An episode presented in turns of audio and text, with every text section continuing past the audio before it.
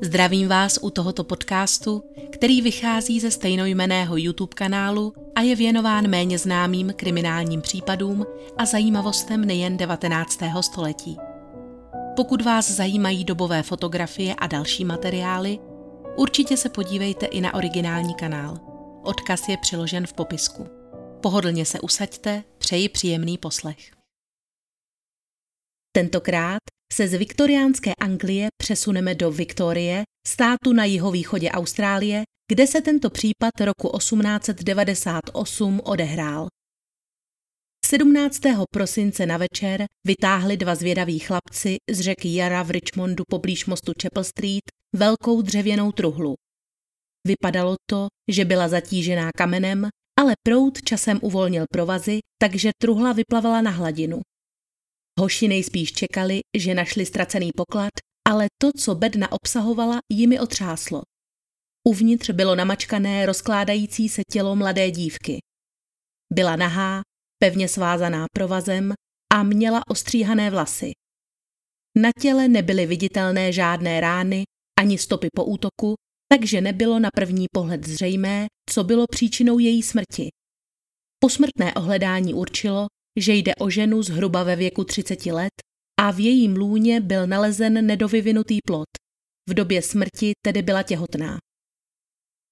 Přestože se tamní policie snažila tělo identifikovat, v záznamech nefigurovala žádná pohřešovaná žena v tomto věku, která by svým vzezřením odpovídala popisu. Nikdo se po dívce nescháněl a její identita tak po dlouhé týdny zůstávala záhadou. Policisté se proto ve snaze totožnost mrtvé odhalit rozhodli vystavit tělo veřejně v Márnici, kam si jej lidé mohli přijít prohlédnout. To mimochodem nebylo v té době ničím výjimečným, ačkoliv nám se to dnes tak může jevit. V uplynulých staletích byla smrt vzhledem k okolnostem společností vnímána úplně jinak než dnes. Pohřební ústavy nebyly zdaleka tak rozšířené a běžně se tak stávalo, že mrtvý zůstával v domě spolu s ostatními i několik dní po své smrti, většinou vystavený v salonu nebo v obývacím pokoji, kde se s ním příbuzní mohli přijít rozloučit, dokud tělo nebylo převezeno k pohřbu. Pohled na mrtvé tělo tedy nebyl pro tehdejšího člověka ničím zvláštním, neobvyklým nebo dokonce něčím, co by vzbuzovalo hrůzu. Ba naopak, Pohled na mrtvé budil v živých až jakousi bulvární zvědavost a jako my dnes navštěvujeme nejrůznější muzejní expozice a zajímavé výstavy, v 19. století byly doslova hitem návštěvy márnic. Populární byla tato kratochvíle především ve Francii, kde se na prohlídku čerstvě zesnulých neboštíků vypravovaly dokonce celé rodiny. V tomto ohledu byl pro Austrálii tento případ poměrně unikátní. Málo který zločin, k němuž v této oblasti došlo, totiž vzbudil tak obrovský zájem veřejnosti jako právě případ mrtvé ženy v truhle. V nejvytíženější den se do Márnice dostavilo rekordních 1500 lidí, přičemž dohromady se na mrtvé tělo přišlo podívat kolem pěti tisíc obyvatel Melbourne. Některé zdroje dokonce tvrdí, že 8 tisíc. Většinou ve snaze rozpoznat v tajemné ženě někoho ze svých pohřešovaných příbuzných Avšak našlo se i dost takových, kteří se na tělo přišli podívat z pouhé zvědavosti. Ani tato snaha však nebyla korunována úspěchem a přesto, že policie vypsala za identifikování mrtvé odměnu 550 australských liber, nikdo ženu nepoznával a zdálo se, že nikomu nechybí. Během ledna se tělo začalo již povážlivě rozkládat a policisté tak byli nuceni ostatky pohřbít a ponechat k vystavení alespoň hlavu naloženou v lihu. Světlo do případu vnesla až návštěva jistého hoteliéra z města, který ve tváři mrtvé poznal dívku, která několikrát navštívila jeho ubytovací zařízení. Urychleně tak informoval konstábla Orgena ze Sausieri, který se do Márnice též vypravil. Ačkoliv ženiny rysy byly již značně poznamenány rozkladem a konzervačními procesy, obličej byl odulý a zdeformovaný a vlasy měla ostříhané nakrátko, Policista si okamžitě všiml nápadné podoby se sedmnáctiletou dívkou jménem Mabel Ambroseová, kterou znal. Zpočátku tomuto tvrzení nikdo nepřikládal váhu. Lékař ostatně stanovil přibližný věk oběti na 30 let a matka dívky tvrdila, že dceru nepostrádá. Byla přesvědčená, že se jí daří dobře, žije nyní v krásném velkém domě na Osborne Street a jen neměla čas na Vánoce rodinu navštívit.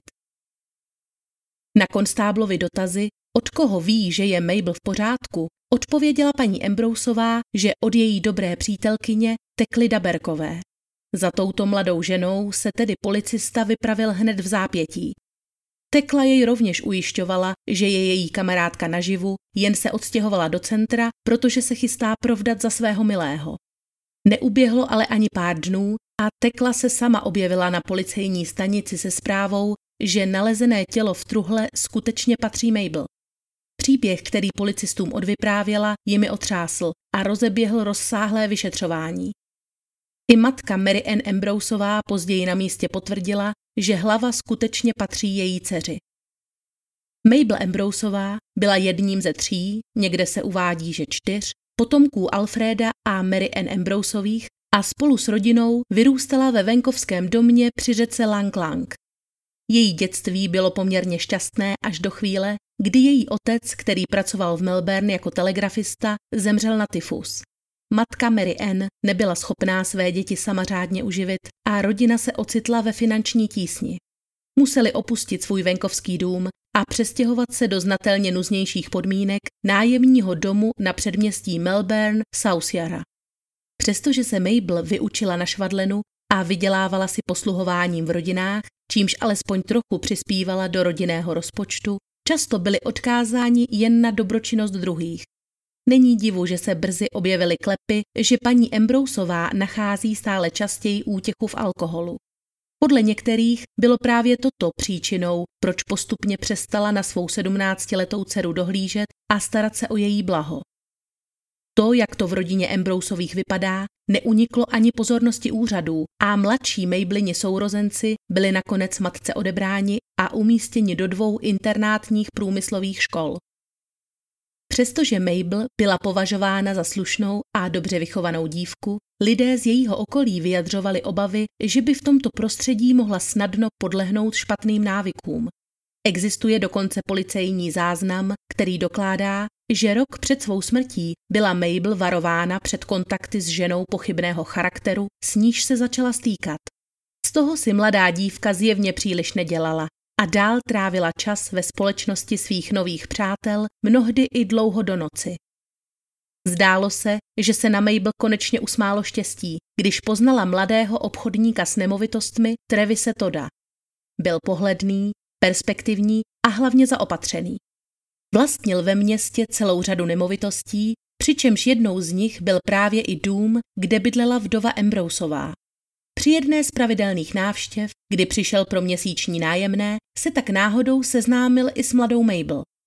Paní Embrousová později uvedla, že vždy, když přišel, dokázali se s Mabel bavit a smát celé hodiny. Ona sama pak začala v srdci chovat naději, že by se tento mladík mohl stát tím pravým ženichem pro její dceru a doufala v její růžovou budoucnost.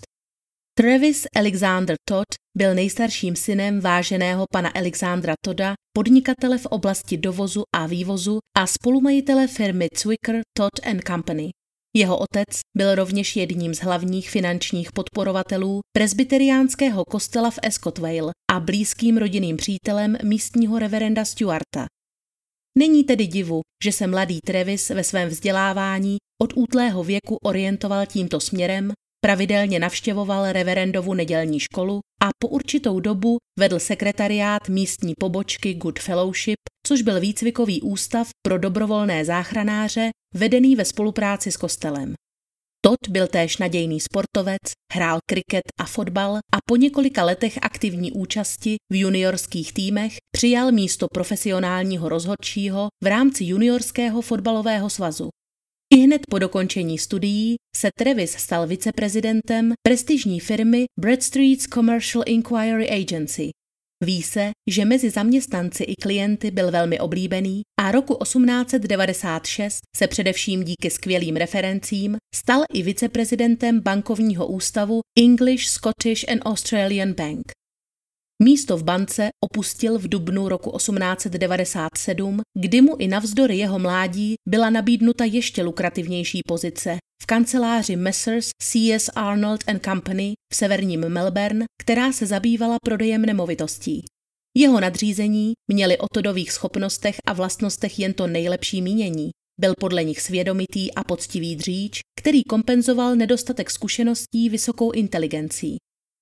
Jeho slibnou kariéru v této firmě však po necelém roce narušily konflikty s jeho otcem, který měl ohledně směřování svého syna jiné představy. Tehdy se mladý Travis odstěhoval na předměstí a počátkem roku 1898 společně se svým přítelem H.C. Danielem, původně úředníkem z pojišťovny, vytvořili zcela novou vlastní firmu. Mladíci se brzy etablovali jako realitní makléři a jejich obchodování se dařilo.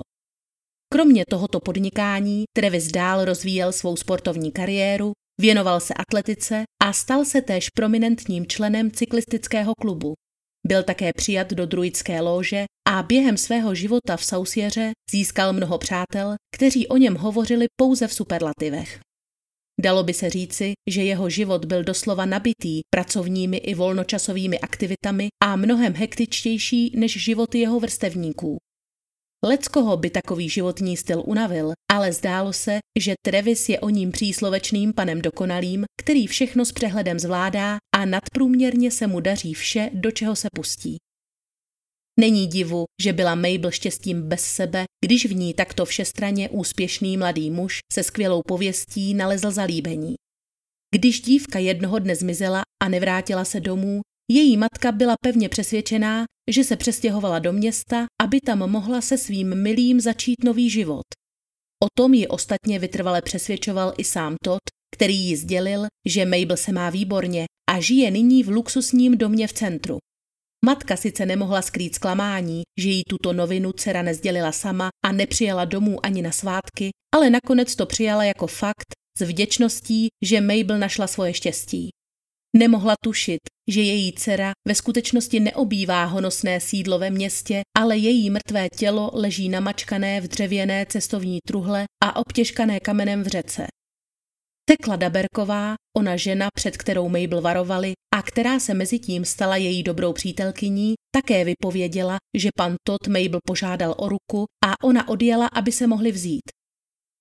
Ano, Travis Todd se měl skutečně ženit, avšak s úplně jinou dívkou a nikdy neměl v úmyslu si Mabel vzít. Ve skutečnosti byl již jednou nohou v rodině jistého bohatého obchodníka z Escotvale, s jehož dcerou udržoval styky již téměř rok. Hlavním důvodem byl především majetek této rodiny, který by se mladému muži náramně hodil při rozvíjení jeho vlastního obchodního impéria. Někteří tvrdí, že oproti tomuto účelovému sňatku chudou Mabel doopravdy miloval, jiní zase, že pro něj byla jen krátkodobou aférkou, která měla dnem jeho svatby skončit a nebyla pro něj důležitější než smítko na kravatě. Na každý pád Mabel neměla o jeho další známosti ani tušení. Každou noc se s Trevisem scházela a oddávala se představám o společné budoucnosti. Když zjistila, že je v jiném stavu, nevnímala tuto skutečnost jako zásadní překážku, ale její milý zuřil. Okamžitě rozhodl, že je třeba tento problém vyřešit a nežádoucího potomka, který by mu mohl zkomplikovat život, se zbavit. Protože právní precedens týkající se legalizace potratů v Austrálii byl vytvořen až roku 1969, což je mimochodem o 12 let později než u nás, museli si ženy do té doby s nechtěným otěhotněním poradit, jak se dalo. Ilegální soukromé kliniky a ordinace, v nichž docházelo s tichým souhlasem veřejnosti k potratům, rostly v té době jako houby po dešti. Přestože těmto lékařům hrozilo v případě odhalení závažné obvinění ze zanedbání povinné péče. Tyto zákroky byly i s ohledem na toto riziko velmi drahé a často dostupné jen bohatým dámám z vyšší společnosti. Teď hovořím o operativních zákrocích prováděných odbornými lékaři, které byly z medicínského hlediska relativně bezpečné a nepředstavovaly pro těhotnou ženu takové riziko jako mnohé pofidérní způsoby, které používaly amatérské potratářky. Ani ty ovšem nebyly zadarmo.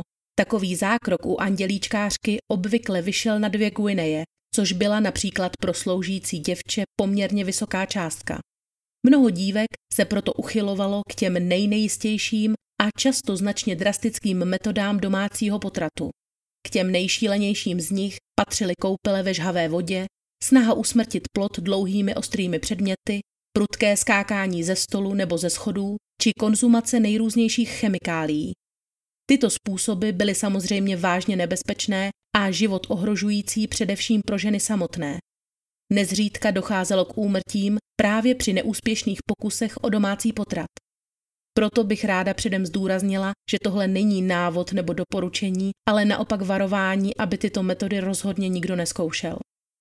Vedle amatérsky namíchaných chemických koktejlů pak existovaly i preparáty, které byly běžně dostupné v lékárnách. Jako jejich účel byla uvedena regulace vynechané menstruace a přesto, že balení vysloveně varovalo před užíváním během těhotenství, většina lidí velmi dobře věděla, co je tím míněno a k čemu tyto prášky slouží. Tyto léky často obsahovaly bylinné výtažky, například zvratiče, poleje obecné, jalovce nebo petrželové natě. Ta byla považována za účinnou i ve formě odvaru, tedy čaje z petrželové natě podávaly se v dostatečně velkém množství. Další látkou, která se v těchto lécích často vyskytovala, byl námel, neboli paličkovice nachová. Jedovatá houba, která přirozeně vyrůstá na žitných klasech.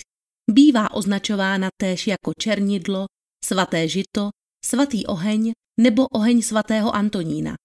Ačkoliv je jedovatá, v malém množství se v dřívější době hojně používala právě při porodech, kdy díky působení na nervová zakončení hladké svaly krevních cév pomáhala zastavit poporodní krvácení nebo vyvolat žádoucí stahy děložního svalstva.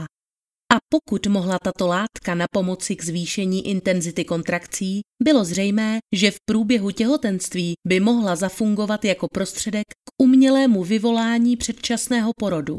Stačilo jen podat větší množství. Dávkování je však zrádné a muselo být pod striktním dohledem lékaře nebo lékárníka. Došlo-li k otravě, u pacientky se projevily silné křeče, bolesti hlavy, zvracení, pomatenost a nezřídka i smrt. Podání námelového preparátu bylo ostatně prvním pokusem o potrat, který Mabel absolvovala. Travis jí opatřil látku od svého známého, který pracoval v obchodě s léčivy, ale kýžený výsledek se nedostavil. Mabel si sice stěžovala na prudké bolesti, ale k potratu nedošlo. Jako na zavolanou se s možným řešením tohoto problému objevila přítelkyně Tekla. Se svou společnicí Olgou Radaliskou totiž provozovali v domě číslo 73 na Osborne Street improvizovanou interrupční kliniku. Tekla Daberková, 20-letá žena s pochybnou pověstí, o níž někteří lidé hovořili jako o děvčeti lehkých mravů, se do Austrálie přistěhovala spolu se svými rodiči a deseti sourozenci z Německa. Rodina se usídlila v oblasti Berwicku a velmi rychle zapadla mezi místní obyvatele. Během několika let se Daberkovým podařilo vybudovat farmu se solidním stádem krav, jejichž mléko distribuovali do mnoha lokálních obchodů a prodávali lidem v sousedství. Teklu ale tento způsob života příliš nelákal a jakmile to bylo možné, odstěhovala se z farmy do města. Zde se ve svých 19 letech seznámila s tajemnou 28-letou ženou, která si říkala Madame Olga Radaliská. Trpěla částečnou hluchotou, byla slepá na jedno oko a tvrdila o sobě, že pochází z Ruska. Tyto dvě ženy pak sehrály v dalším osudu Mabel Ambroseové fatální roli. Madame Olga ve skutečnosti v Rusku nikdy nebyla a nevěděla o této zemi víc, než co se naučila ze školních atlasů a map. Její skutečné jméno bylo Elizabeth Elbernová a pocházela z rodiny australského zámožného hoteliéra. Když byla ještě mladou, ctnostnou dívkou, která každou neděli hrála v salonu na klavír, málo kdo by hádal, kam se bude její život ubírat. Zásadní vliv na jeho další směřování mělo setkání s Karlem Adolfem de la Ledebour, mladým mužem, který do Austrálie připlul z Kalkaty jen se šavlí u boku a nakřivo posazenou námořnickou čapkou. Byl to lehkoživka, pohádkář a muž, který se na cestě k úspěchu neštítil všemožných drobných podvůdků a lží. Elbernovi byli naprosto zděšeni, když jejich dcera podlehla kouzlu tohoto muže a oznámila, že se za něj hodlá provdat. Nikoho nepřekvapilo, že byl Karl nedlouho po svatbě obviněn z několika desítek krádeží a odsouzen ke dvěma letům a devíti měsícům tvrdého žaláře. Po svém propuštění se vrhl na sport a roku 1891 se dokonce propracoval na pozici trenéra Essendonského fotbalového klubu. Zdálo se, že temná minulost je zapomenuta, když Karl začal se svým týmem sklízet úspěchy a získal hned tři tituly v řadě. Ve skutečnosti ale toužil po jiné kariéře. Inspirován prací týmového lékaře, zatoužil otevřít si vlastní praxi a během účasti na mezistátních hrách v Tasmánii se rozhodl klub opustit a v této zemi zůstat. Elizabeth ho následovala a společně si otevřeli ordinaci zaměřenou na elektroterapii. I zde však Karl dál pokračoval ve svých lžích. Tvrdil například, že má za sebou 16-letou praxi v nemocnici a před jméno si přidal smyšlený titul. V okolí byl uznáván jako odborník a všichni s napětím sledovali vývoj jeho nové experimentální léčebné metody. Ta spočívala v aplikaci sekretu ze zvířecích žláz do těla pacienta. Zjednodušeně řečeno, v moždíři se rozmělnila psí, beraní nebo kozlí varlata, výsledná tekutina byla přefiltrována a poté injekčně aplikována pacientovi za účelem zvýšení jeho hladiny testosteronu. Zní to šíleně, ale někteří muži, především sportovci, toto ošetření skutečně dobrovolně podstupovali a manželům Ledeburovým se dařilo. Následovalo stěhování na Nový Zéland, které se navenek tvářilo jako cesta za novými příležitostmi, ale skutečným důvodem bylo, že Karl utrácel peníze rychleji, než stačil vydělávat a snažil se uprchnout před věřiteli. Po dvou letech Elizabeth manžela definitivně opustila kvůli jeho románku se služebnou a i s desetiletou dcerou se vrátila zpět do vlasti. Karl přislíbil Tchánovi, že bude svou ženu a dceru dál finančně podporovat a pravidelně jim posílat peníze, ale k tomu nikdy nedošlo. A o Karlu Dela Ledeburovi už nikdo z rodiny jeho ženy neslyšel, kromě několika nepotvrzených zvěstí, že uprchl do Ameriky. Návrat do Melbourne byl pro Elizabeth krušný. V té době již byla téměř hluchá a slepá a zámožná rodina se k ní kvůli sňatku s Karlem obrátila zády. Nikdy ale nepřipustila, že by na jejím zdravotním stavu mělo jakýkoliv podíl experimentování jejího manžela. Prý si tyto potíže přivodila sama, když na sobě testovala nejrůznější medicamenty.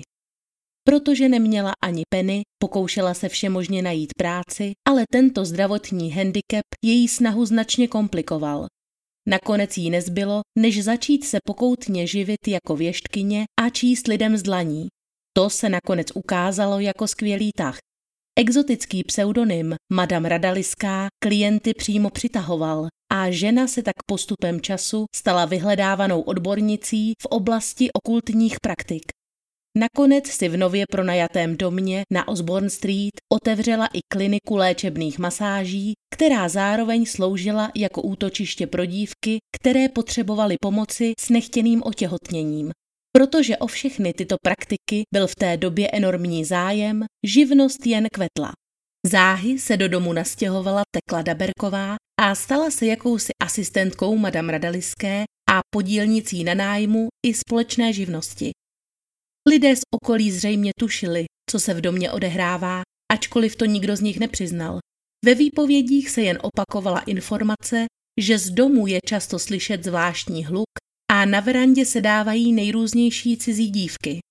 Šuškalo se též, že ženy v domě provozují nejstarší řemeslo, ale skutečně potvrzené je jen to, že Olga Radaliská se čas od času nechala vydržovat minimálně jedním gentlemanem a udržovala neformální sexuální vztahy s několika vlivnými muži z města. Travis Todd si tyto ženy pro své záměry rovněž nevybral náhodou. Obě je dobře znal. I jejich pronajatý dům totiž patřil do vlastnictví jeho agentury a chodil k ním pravidelně vybírat nájemné. Později vyplavalo na povrch, že mladík účtoval oběma ženám jakousi nižší zvýhodněnou taxu než ostatním, ale nikdy se nepřišlo na to, z jakého důvodu. Zda i on byl jedním z jejich milenců, se můžeme jen dohadovat. Zřejmé je, že Olga Radaliská se ochotně jala problém svého přítele vyřešit a koncem léta přijala těhotnou Mabel Ambroseovou do svého domu. Tam strávila dívka minimálně tři týdny, během nichž ji zde Travis Todd pravidelně navštěvoval. To, co následovalo, vylíčila Tekla Daberková detailně ve své výpovědi, na jejímž základě si policisté okamžitě přišli pro mladého pana Toda i madam Olgu Radaliskou. Zatímco tito dva byli 12. ledna u soudu formálně obviněni, Tekla figurovala v případu jako korunní svědkyně. Z její výpovědi vyplynulo, že nejprve se ženy pokoušely na Mabel znovu aplikovat preparát z námelu. Ten měla Tekla získat od svého známého lékaře, doktora Williama Gejze, který působil jako laborant v místní nemocnici. Ten však později popřel, že by ženám jakékoliv medicamenty kdy obstaral. Dále přišla na řadu léčba elektrickým proudem. Ano, madam Radaliská si po vzoru svého manžela, který se věnoval elektroterapii, ručně sestrojila speciální zařízení napájené proudem, které mělo u pacientek na pomoci vyvolat předčasný porod. Léčba nejrůznějších neduhů pomocí elektrického proudu byla v 90. letech 19. století ostatně poměrně módní záležitostí. Poté, co několik renomovaných lékařů prezentovalo výsledky svých studií s blahodárnými účinky elektrického proudu, strhla se celá lavina zájmu o tuto metodu, která bohužel podněcovala i méně zkušené lékaře vyzkoušet ji v praxi. Důkazy, které měla policie k dispozici, jasně ukázaly, že přístroj Olgy Radaliské byl používán nezákonně a navíc zcela nesprávným způsobem. Než zemřela, absolvovala Mabel tuto proceduru mnohokrát po dobu několika týdnů a pokaždé naříkala bolestí. Rovněž do ní byl formou klistýru opakovaně vpravován dezinfekční prostředek z manganistanu draselného, který se mimo jiné obvykle používal na změkčení stvrdlé kůže na patách. Ale ani tímto způsobem se potrat vyvolat nepodařilo.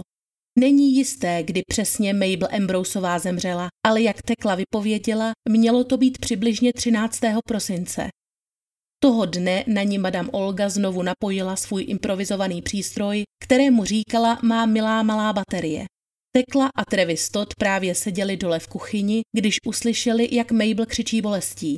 Travis zavolal nahoru na madam Radeliskou, zda je všechno v pořádku a ošetření je už u konce. Když Olga odpověděla, že ano, sám Mabel navštívil a jak uvedl, byla naživu a v pořádku. Jen to ošetření bylo dosti bolestivé. Jak se později sám vyjádřil, nemohl se ubránit jistému pocitu účasti s tím nebohým děvčetem, což od něj bylo tedy opravdu šlechetné. Asi o 20 minut později zaslechla Tekla se zhora nejprve tlumený a o chvíli později hlasitější výkřik. Když vběhla do místnosti, uviděla madam Olgu, jak přidržuje vzpouzející se Mabel na posteli. Dívka na sobě měla košili vyhrnutou až nad prsa, byla křečovitě natažená a vydávala ze sebe jen jakési bublavé zvuky. Tekla doslova vypověděla. Hlava se jí bezvládně zvrátila zpátky na polštář a už se nepohnula. Obličej jí skoro úplně zčernal. Řekla jsem, svatá dobroto, co jsi to udělala? A madam řekla, ta holka je mrtvá a mě za to pověsí. Já na to, mám zajít pro doktora? A na to mi řekla, ne, jdi radši pro Brandy. Obě ženy se pak zoufale pokoušely Mabel přivést zpátky k životu. Nejprve jí do krku lili brandy, potom jí alkohol vtírali do kůže v oblasti srdce, aby stimulovali jeho činnost, obložili její tělo ohřívacími láhvemi, ale nic nepomáhalo. Později během dne Tekla přesvědčila doktora Gejze, aby se na Mabel přišel podívat. Ten sice potvrdil, že je mrtvá, ale odmítl jí vystavit úmrtní list. Podle prohlášení, které později učinil, že nám doporučil, aby oficiálně ohlásili dívčinu smrt a zajistili jí pohřeb. Jakoukoliv další kooperaci na činech těchto žen striktně odmítl. K tomu, aby byla Mablina smrt oznámena její rodině, se ale nikdo neměl. Madame Olga byla doslova paralizovaná hrůzou z možného trestu smrti a všichni tak horečně přemýšleli, jak s mrtvým tělem naložit. Bylo jasné, že ho musí pohřbít někde daleko, kde jej nikdo nenajde. V té době už se tělo začalo pomalu rozkládat a domem se šířil nezaměnitelný pach. Travis sehnal velký pytel, do kterého nakonec Mabel zabalili, ale rozhodli se, že lépe poslouží bytelnější dřevěná truhla. Tato truhla nebo bedna, které se v angličtině říká bootbox nebo boot trunk, sloužila k přepravě osobních věcí a vozila se na takové té zadní plošince na kočáru určené pro zavazadla. Velikostně byla tedy pro dívku drobnější postavy ideální. Zazněly návrhy, že by se měla nějak stížit pozdější identifikace těla, například Mabel vyrazit zuby nebo ostříhat vlasy. Travis Todd později tvrdil, že hlavním důvodem, proč Mabel ostříhali, bylo, že si chtěl ponechat pramen jejich vlasů na památku, ale tomu stejně nikdo neuvěřil. Nakonec najal povoz, na který truhlu naložili, spolu s teklou ji odnesli až dolů k řece, kde ji zatížili kameny a odtlačili do vody.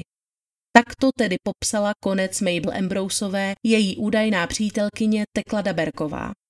Hned druhý den po zatčení obou podezřelých, tedy 13. ledna, poskytla exkluzivní rozhovor i deníku Diagas, v němž uspokojila zvědavost čtenářů dalšími podrobnostmi. Doslova uvedla. Bylo to milé děvče, myslím Mabel, a co se mě týče, je mi jí opravdu líto. Byla to dobře stavěná dívka, asi se nedá říct, že by byla krásná, ale měla pěkné oči a kdyby se lépe oblékala, mohla být atraktivní. Zvláštní byla na Mabel jedna věta, kterou ráda používala. Když jste se jí zeptali, jak se má, odpověděla vždy Pěkně mizerně, děkuju, uvidíme se v Márnici. Ale do té bedny jsme ji dali, až když už byla mrtvá, dřív ne. Nejdřív se tam kvůli kloubům nemohla pořádně vejít, ale potom, co jsem ji ostříhala, to bylo snažší. Řekla bych, že to bylo spíš dílem mé představivosti než cokoliv jiného, ale když jsme jeli k řece, pořád jsem trnula, že lidé kolem musí zápach z té bedny cítit. Pokaždé, když jsme míjeli policistu, čekala jsem, že nás zastaví a zdálo se to jako hodiny, než jsme se dostali na místo. Nemůžu ani pořádně popsat, jak se nám podařilo tu bednu dostat do vody. Ještě dnes se divím, odkud se ve mně vzala ta síla. Jakmile byla v řece, vrátili jsme se společně do domu a ze strachu nepromluvili už ani slovo. Měla jsem takový strach, že to nedokážu ani vypovědět. Bylo to pořádné překvapení, že truhla vyplavala na hladinu tak brzy. Potom jsme každý den skupovali místní noviny a četli zprávy. Tot kvůli tomu mezitím několikrát volal.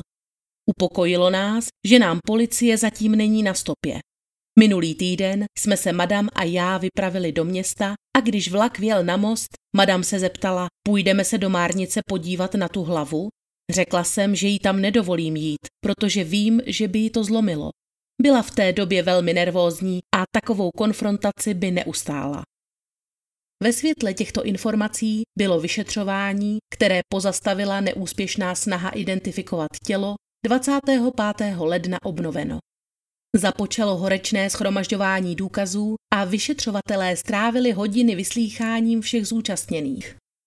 Není divu, že vzhledem k intenzivnímu zájmu o případ se všichni protagonisté ocitli pod drobnohledem místního tisku.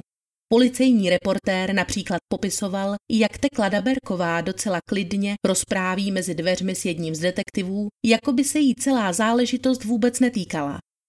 Další reportérka též poznamenala, že se nezdá, že by tuto mladou, dobře vypadající dámu okolnosti vraždy nějak znepokojovaly. A naprosto klidně působil i Travis Todd. Naproti tomu Olga Radaliská vypadala, jako by ze dne na den zestárla o deset let. Jen málo kdo by jí hádal jejich 28. Noviny spekulovaly, že se na jejím zevnějšku nejspíš podepsala tíha svědomí, které jí nedávalo spát.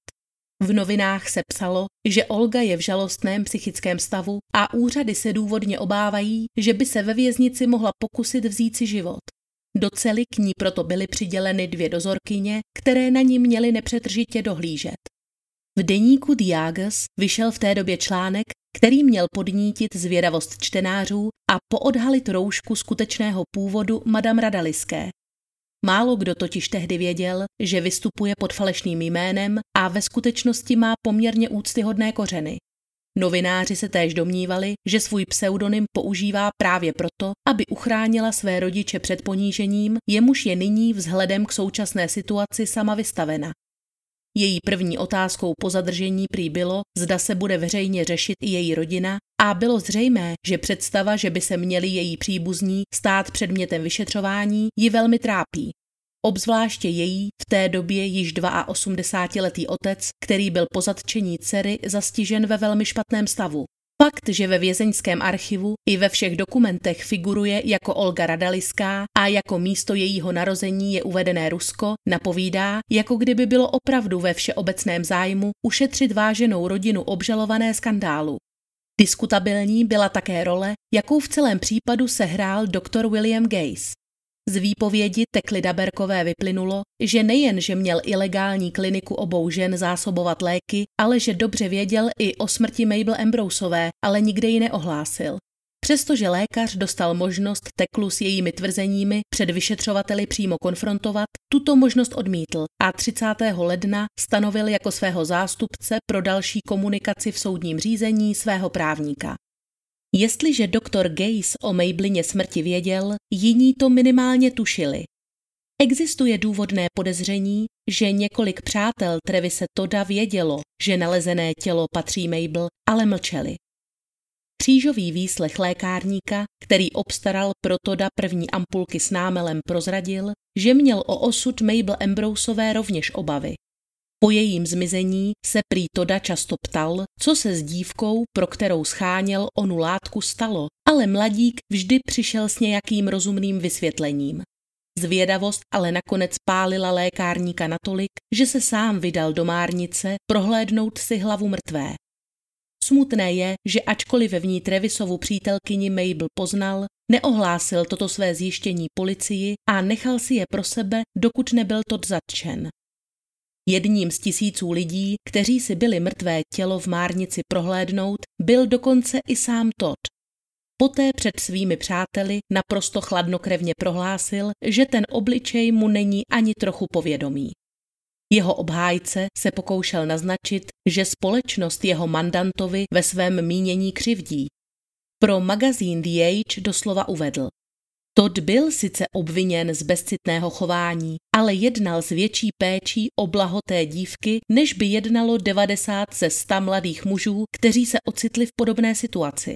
Téměř všichni by takovou dívku okamžitě opustili, aby se sami nedostali do problémů.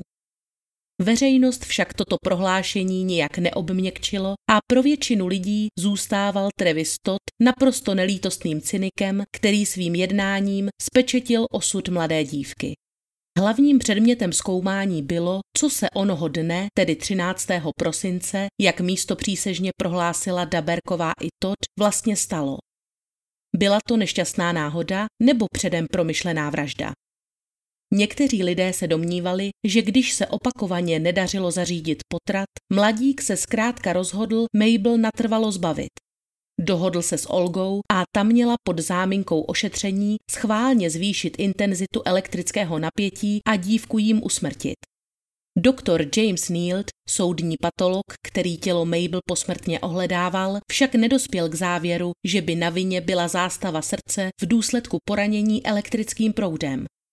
Když byl 1. února předvolán k výslechu, uvedl jako příčinu smrti udušení, avšak dodal, že nenalezl žádné fyzické známky, podle nichž by se dalo určit, jak k tomu došlo.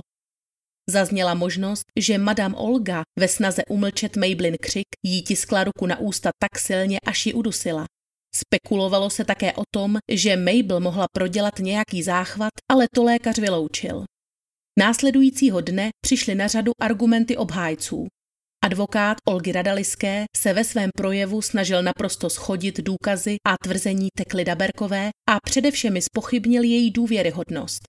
Obhájce doktora Gejze zase naznačoval, že se na něj Tekla snaží neprávem svalit část zodpovědnosti a udělat z něj obětního beránka. Následovalo konečné shrnutí, v němž koroner též vyjádřil svůj názor na korunní svědkyni. Zmínil její očividnou troufalost, s níž jednala, když bez uzardění převyprávěla na policii všechny detaily činu, na němž se aktivně podílela, pomáhala odklidit tělo a přitom vystupovala, jako by se jí ten hrůzný čin vůbec netýkal. Přesto však musel neochotně připustit, že i navzdory zmíněným okolnostem nenalezl nic konkrétního, co by její tvrzení spochybnilo nebo ohrozilo její důvěryhodnost. Olze Radaliské hrozilo odsouzení hned za dva trestné činy. Jedním z nich bylo provozování nezákonných praktik a ačkoliv nebylo zřejmé, zda k usmrcení oběti došlo úmyslně či nikoliv a mohla tak být kvalifikována i jako zabití, koroner doporučil posuzovat čin jako vraždu. Soud probíhal u Melbourneského nejvyššího soudu ve dnech 22. až 24. února 1899, tedy dva měsíce po smrti Mabel Ambroseové. Zájem o tento soud byl mezi veřejností tak obrovský, že se na něj dokonce prodávaly lístky. Ten, kdo neměl vstupenku, nemohl být do sálu vpuštěn a před soudní budovou se tak začaly tvořit hloučky zvědavců. Aby bylo vyhověno co největšímu množství lidí a samozřejmě, aby se mohlo prodat co nejvíce vstupenek, byly divákům kromě obvyklých míst zpřístupněny i boční galerie a říkalo se, že zájem o zhlédnutí tohoto procesu projevují hlavně dámy, Tekla Daberková byla u soudu podrobena křížovému výslechu, který měl za cíl spochybnit její morální profil. Dostávala například otázky typu, zda vedla během svých předchozích zaměstnání řádný život a skazila se až v domě na Osborne Street, ale Tekla si z těchto výpadů nic nedělala a odpovídala naprosto otevřeně. Přiznala například několik nevázaných sexuálních vztahů s muži, jejichž identitu odmítla prozradit a zůstávala si pevně stát i za svou předchozí výpovědí ohledně okolností Mablininy smrti.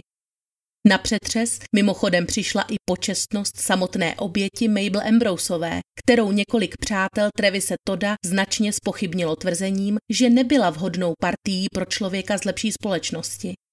Ačkoliv pověst Mabel nebyla předmětem tohoto líčení, soudce tyto otázky připustil. Rozhodnout o finálním verdiktu trvalo porotě 6 hodin. Tekla Daberková byla díky svému svědectví zproštěna jakýchkoliv obvinění a byla propuštěna na svobodu. Stejně tak doktor William Gaze, který po vynesení rozsudku okamžitě odcestoval z města. Olga Radaliská a Travis byli uznáni vinnými ze spáchání vraždy a odsouzeni k smrti. Protože záměr spáchat vraždu nebyl v tomto případě jednoznačný, dostali oba odsouzení možnost zažádat o milost. Madame Radaliská po vynesení tohoto verdiktu omdlela a musela být ze soudní síně vynesena policisty. O několik týdnů později se celý kabinet sešel znovu, aby zvážil a přehodnotil výši trestu pro odsouzené. Nakonec se rozhodli doporučit guvernérovi, aby byl rozsudek smrti změněn na 6 let vězení pro Trevise Toda a 10 let pro Madame Olgu.